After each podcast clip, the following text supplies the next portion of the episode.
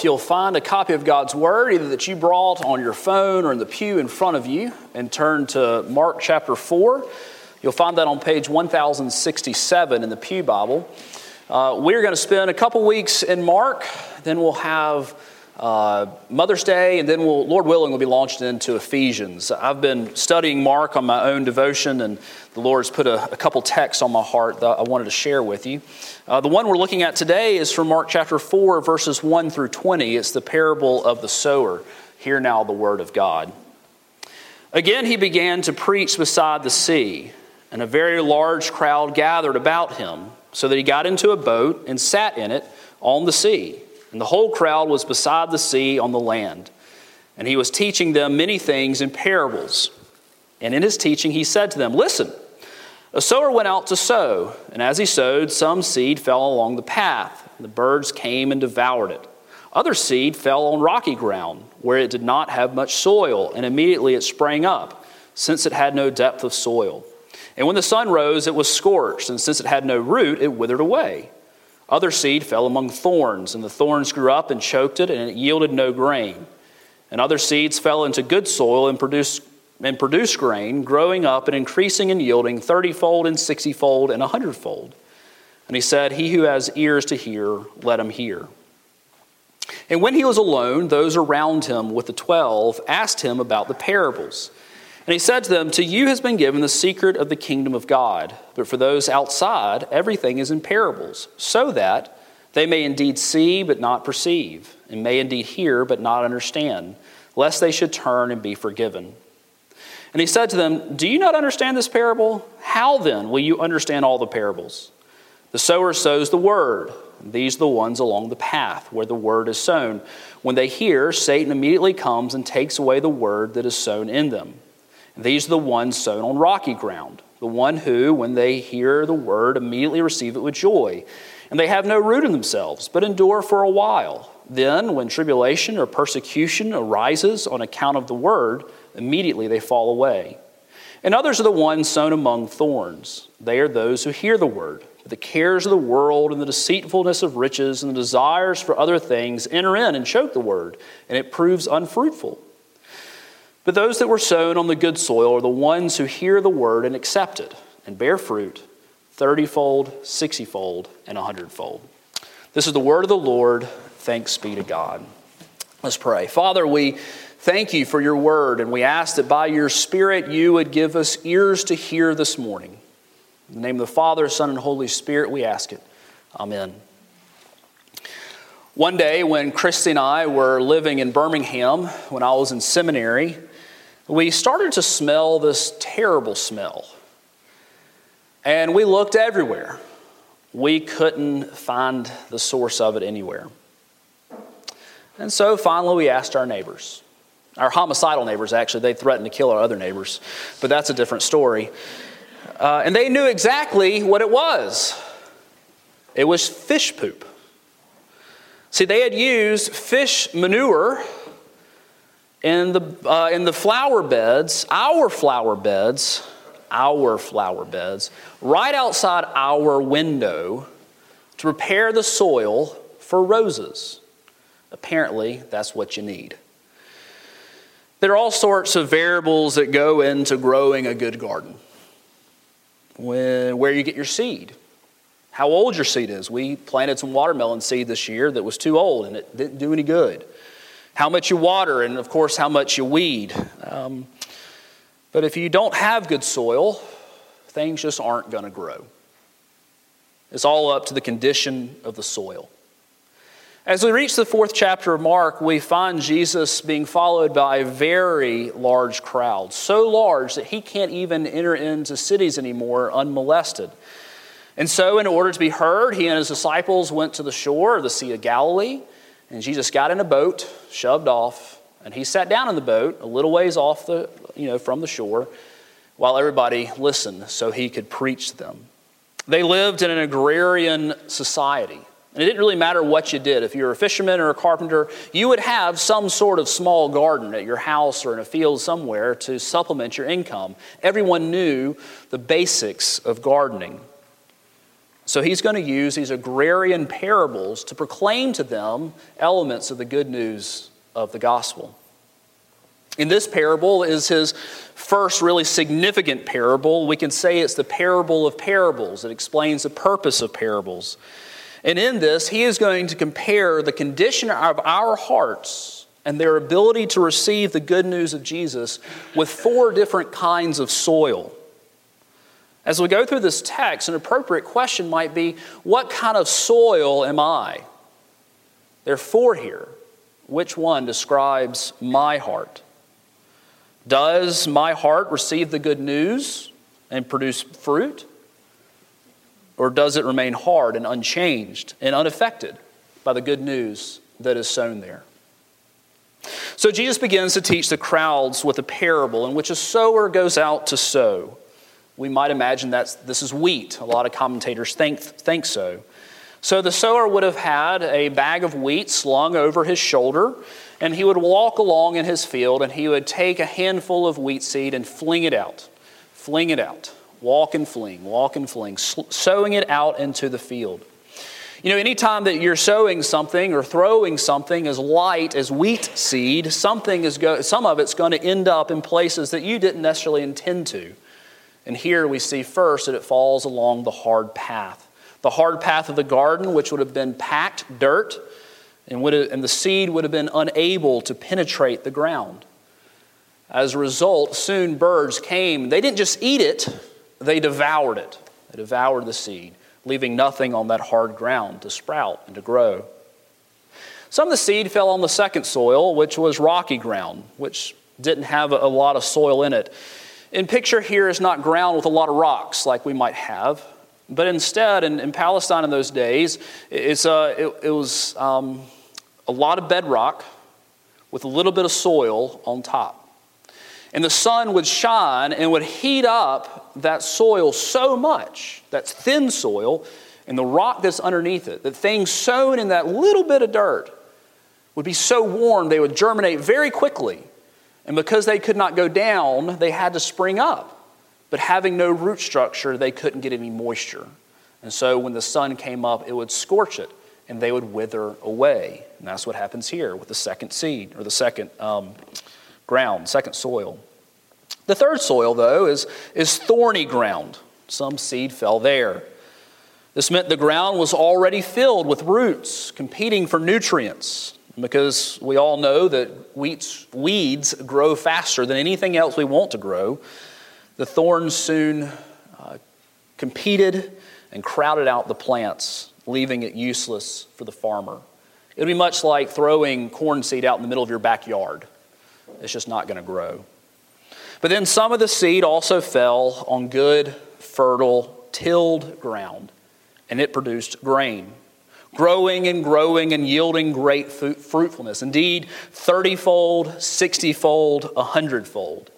A farmer in those days would expect between a four and eight fold increase or harvest from a normal harvest. And so when we're talking about a 30, 60, or 100 fold harvest, this is a big harvest, very fruitful.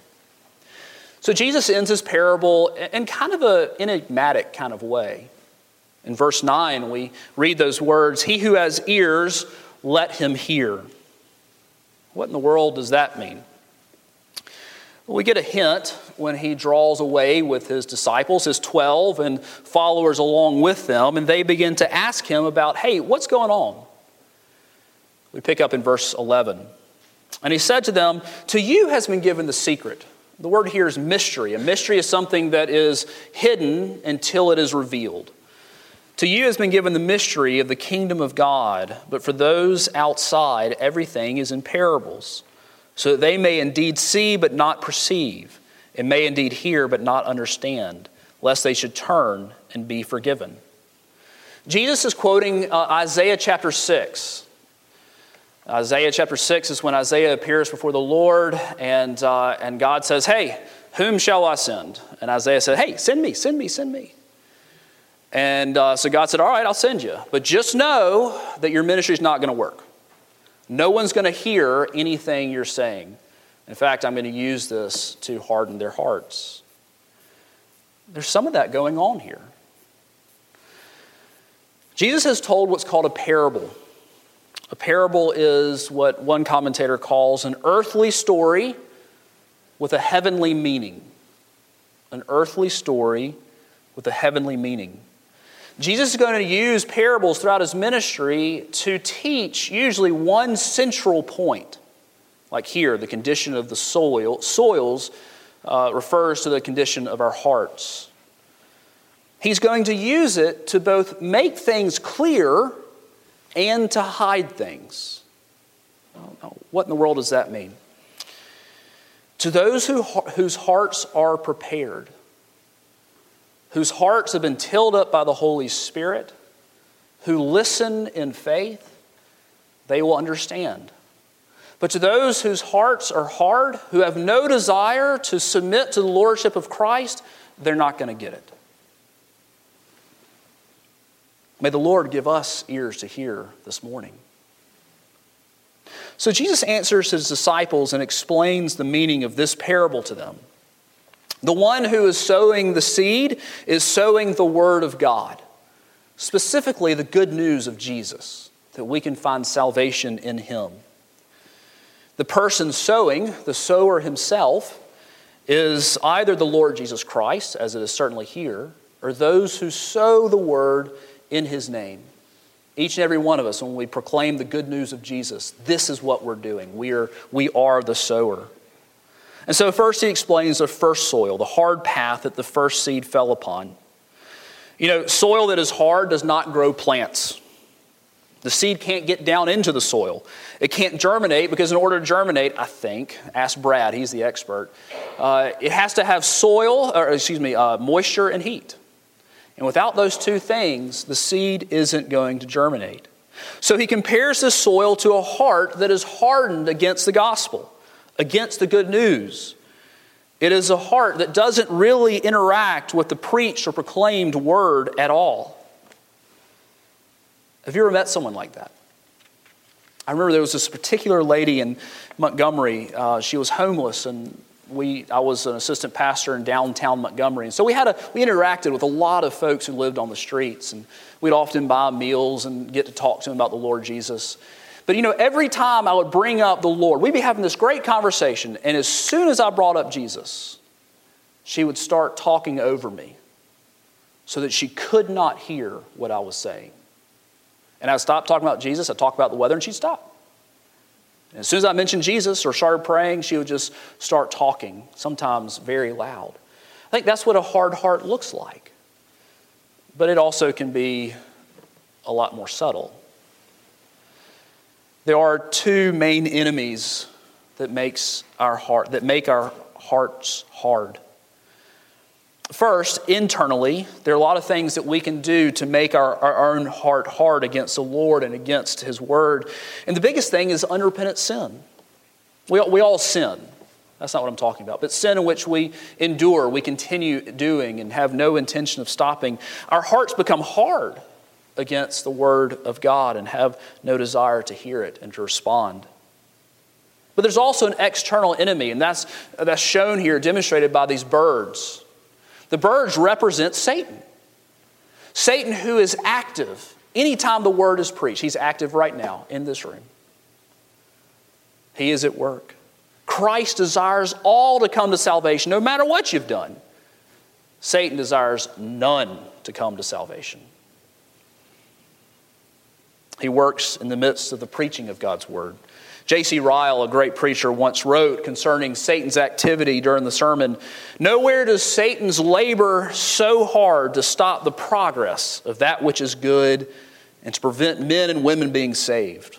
From, come, from him come wandering thoughts and roving imaginations, listless minds and dull memories, sleepy eyes and fidgety nerves, weary ears and distracted attention. It's hard to listen to a sermon, isn't it? I mean, let's just be honest. 30 minutes of sitting there, staying engaged, it's tough. It's spiritual warfare, is what it is. What about the other soils? I want to skip to the fourth soil. We're going to take these out of order. This healthy soil that responded to the word and produced a great harvest. Verse 20. But those that were sown on the good soil are the ones who hear the word and accept it and bear fruit, thirtyfold and sixtyfold and a hundredfold. This soil represents someone whose heart is ready to hear the word of God and receives it and is converted, and it brings forth both salvation and fruit. Each year, um, Mr. Charles Fountain is very kind to come and till up a section in our backyard. And uh, the, the picture here is of ground that has been recently tilled up, that is ready. There's been rain, it's been tilled up, it's been fertilized, it is ready to receive the word. Note this person, there's a progression here. He hears, he accepts, and he bears fruit. You know, the seed in each one of these things is the same. It's the same seed, it's a different soil. The Lord uses the word to bring us to salvation. James chapter 1 verse 18 says of God's own will he brought us forth how by the word of truth. Romans 10:17 so faith comes from hearing and hearing through the word of Christ. This soil is one that is not hardened from running away from the Lord.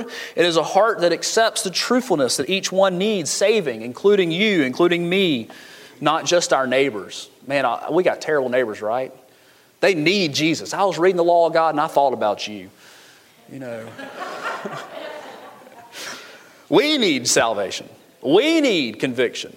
We need forgiveness. They do. They might. They might. Let's get our own houses in order first, right? So this person accepts salvation from Jesus Christ, from fertile soil. But then there's evidence. This is key. So there's another plot that's been tilled up right next to our garden, and that's Lizzie and Thomas's plot. I might have told y'all about this a couple weeks ago. I can't remember. So we have rows. We plant in order, just like we've been told. I'm reading the back of the packets, you know, how many inches I got my ruler right, you know. Not quite that bad. But Lizzie and Thomas, they say, Dad, can I have some of that blue seed? And they scatter it out there. Sometimes it gets covered up, sometimes it doesn't. And, oh, can I have some of that, uh, that pink stuff, that corn? Yeah, let me get some of that, and I throw it out there. So they've got probably half a dozen types of plants planted in a four by eight plot. Now, here's the thing you might be able to tell from the leaves what these things are. I can't. How are you going to know what kind of plant it is? Well, if the plant starts producing tomatoes, guess what? It's a tomato plant. If it starts bearing squash, well, guess what? It's not okra. And so, in the Christian life, and when our hearts are ready to receive the Word of God, we are saved, and then there's fruit in our lives. There's a change, there's a difference. It's not perfect until we go to heaven, but there is a change.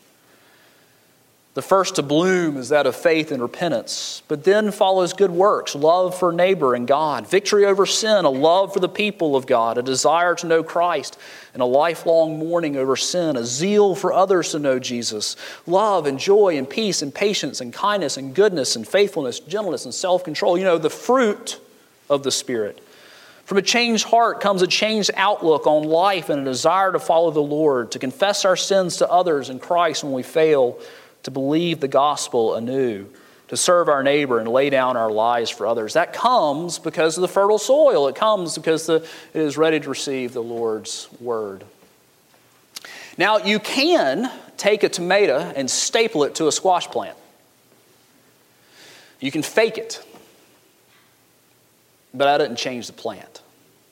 You can take yellow spray paint and spray paint the okra, and it doesn't make it corn. True change must come from the inside, from hearts transformed by the Word of God. All right, so I've taken these out of order because the middle two are the most dangerous. We might call these soils quicksand. Being saved is, uh, is, is kind of like pregnancy saved or not. Tomato plant or squash plant, okra or corn. It's one or the other. It's an all or nothing game. We either saved or not. And we would be tempted to say these two soils in the middle, they're saved. But my friends, the, that's the great delusion here. And that's one of Jesus' main points.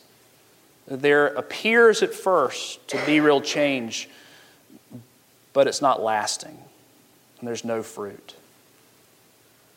We first see this in the rocky soil with a superficial response. This is someone who has heard or is exposed to the good news of Jesus and it might have some sort of emotional response, but there's no long lasting change. This is seen when tribulation and persecution arise. The NIV has it, has it better here. It says trouble and persecution. This word trouble, it comes from the Greek word which means to squeeze. Do you know how you tell what's in a um, toothpaste bottle? Now, it might say toothpaste on the outside, but how do you really know what's in that bottle? You have to give it a squeeze. Well, God sometimes sends squeezing things in our lives to show us what's really there, to show what's really in our heart. And when this fruit or this, uh, this plant coming out of the soil is squeezed, it is shown not to be the real thing at all, and it withers away. What does this look like? Is this person a Christian? We must not say yes. It is, this person cannot be truly saved. Why? Because salvation is forever. We can't lose it. And those who have been changed will persevere until the end. Now, we have seasons of wandering, don't we? We have seasons of trials in which we don't respond as well as we should. I know I do.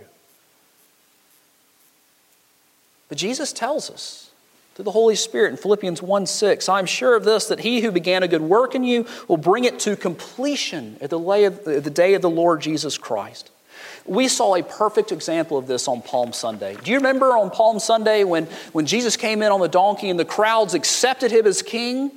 But it wasn't a true heart acceptance of him as king because on Friday they were singing out those great cries Crucify him, we have no king but Caesar. They were squeezed that week by having their expectations shattered of a Messiah who would drive out the Romans. And when the squeezing moment of public opinion came on Friday, they joined in and said, Crucify him. They never truly accepted Jesus as their king. It looked like it on Sunday, but it wasn't true. The picture here is of someone who has flirted with Jesus, but there's no real and vital relationship with Christ. When Christ comes to save your soul, changes your heart, He makes you new, He unites you to Him. The Father adopts you as His Son and gives you the promise of the riches of your inheritance in heaven. And it must become number one in our lives. The thorny soil demonstrates a preoccupied heart. That's this third one. That's this third soil, the, the thorny soil which first bear, you know, it starts to grow and then is choked out. It is choked out by other concerns and other cares. Jesus is seen as one of many plants instead of the main tree, the main thing in our lives. There are three things that, that, that pull the attention away from Christ, and the first is uh, uh, cares or worries. Uh, the NIV has it better here worries. There are a lot of things be worried about in this world, aren't there? I struggle with anxiety. I know most of you do too. Um, but at some point, we can become so preoccupied on the, on the cares of this world that we forget Jesus. Or the deceitfulness of riches. The, I think we can all understand that one, right? I know I've told you the story, but in seminary, I knew that in order to have a good life, in order to be truly fulfilled, I needed a stainless steel four burner gas grill. And, uh, and I had the, I mean, I was consumed by this desire. I would go to bed at night thinking, oh man, I'm just out there flipping burgers, drinking a drink while Chrissy's getting home, blue skies, I'm happy, life's good. Uh, but it lied to me. I got the grill and it rusted out. I just threw away my third stainless steel grill of my marriage. The deceitfulness of riches, it's a, it's a hard thing, isn't it? There are other desires here, you know, probably refers to sinful lust, but can also, I think, refer to anything that consumes us outside of Christ. Is that third soil, the thorny, thorny soil? A Christian? No, we must say not. Because there's no fruit, there's no evidence that, of a vital connection with Jesus. So, one through three, hard teaching here. One through three, not converted. Fourth soil, the good soil, is received and believed and is growing in Christ. So, the question this morning as we conclude with some application the first, we, we might say, it's, it's a hard question to ask which soil am I? If you're here and you're not a Christian, I'm so glad you're here. Please come back, and I would love an opportunity to answer or seek to answer any questions you might have about the Bible or what it means to be a Christian. Ask yourself which of these four soils best describes you. Because here's the thing that if you cry out to the Lord, He'll till up your heart. And you'll accept Jesus as your Savior. He'll do that for you. But for believers, I would say this there is a way for our hearts, when we're saved and for soil, we're in Christ, in which we can kind of act like that third soil, preoccupied with life, consumed by worries, the deceitfulness of riches. How quickly do other things crowd our love for Jesus? Return me, Lord, to that good to- tilled soil that is weed free. Finally, for evangelism. There are a couple of applications here for evangelism. The first is that note that the sower in our text sows everywhere, including the hard path. He doesn't go back and pick those things up and put them somewhere else because it doesn't need it. We are to do the same. Everyone needs to hear about the good news of Jesus, bar none. Let us not be stingy where we talk about the Lord. And secondly, we can have boldness because our responsibility is to sow, but Jesus is responsible for the condition of someone's heart. What a great way to pray for someone that the Lord would soften their hearts, till up their hearts, their soul their hearts, that they might respond in faith to Christ. As we think about this agrarian theme, there will be a day of harvest. A day of harvest. And on that day, those who have trusted in Christ, whose vital connection with Jesus has been shown forth through a fruitful life, who by God's grace have persevered, they'll be collected by the angels, the harvest of souls, and will live with God forever. May that day come soon. Come, Lord Jesus. Amen. Lord Jesus, we pray that you would continue to give us ears to hear and eyes to see and feet that walk and do for your name, in the name of Jesus. Amen.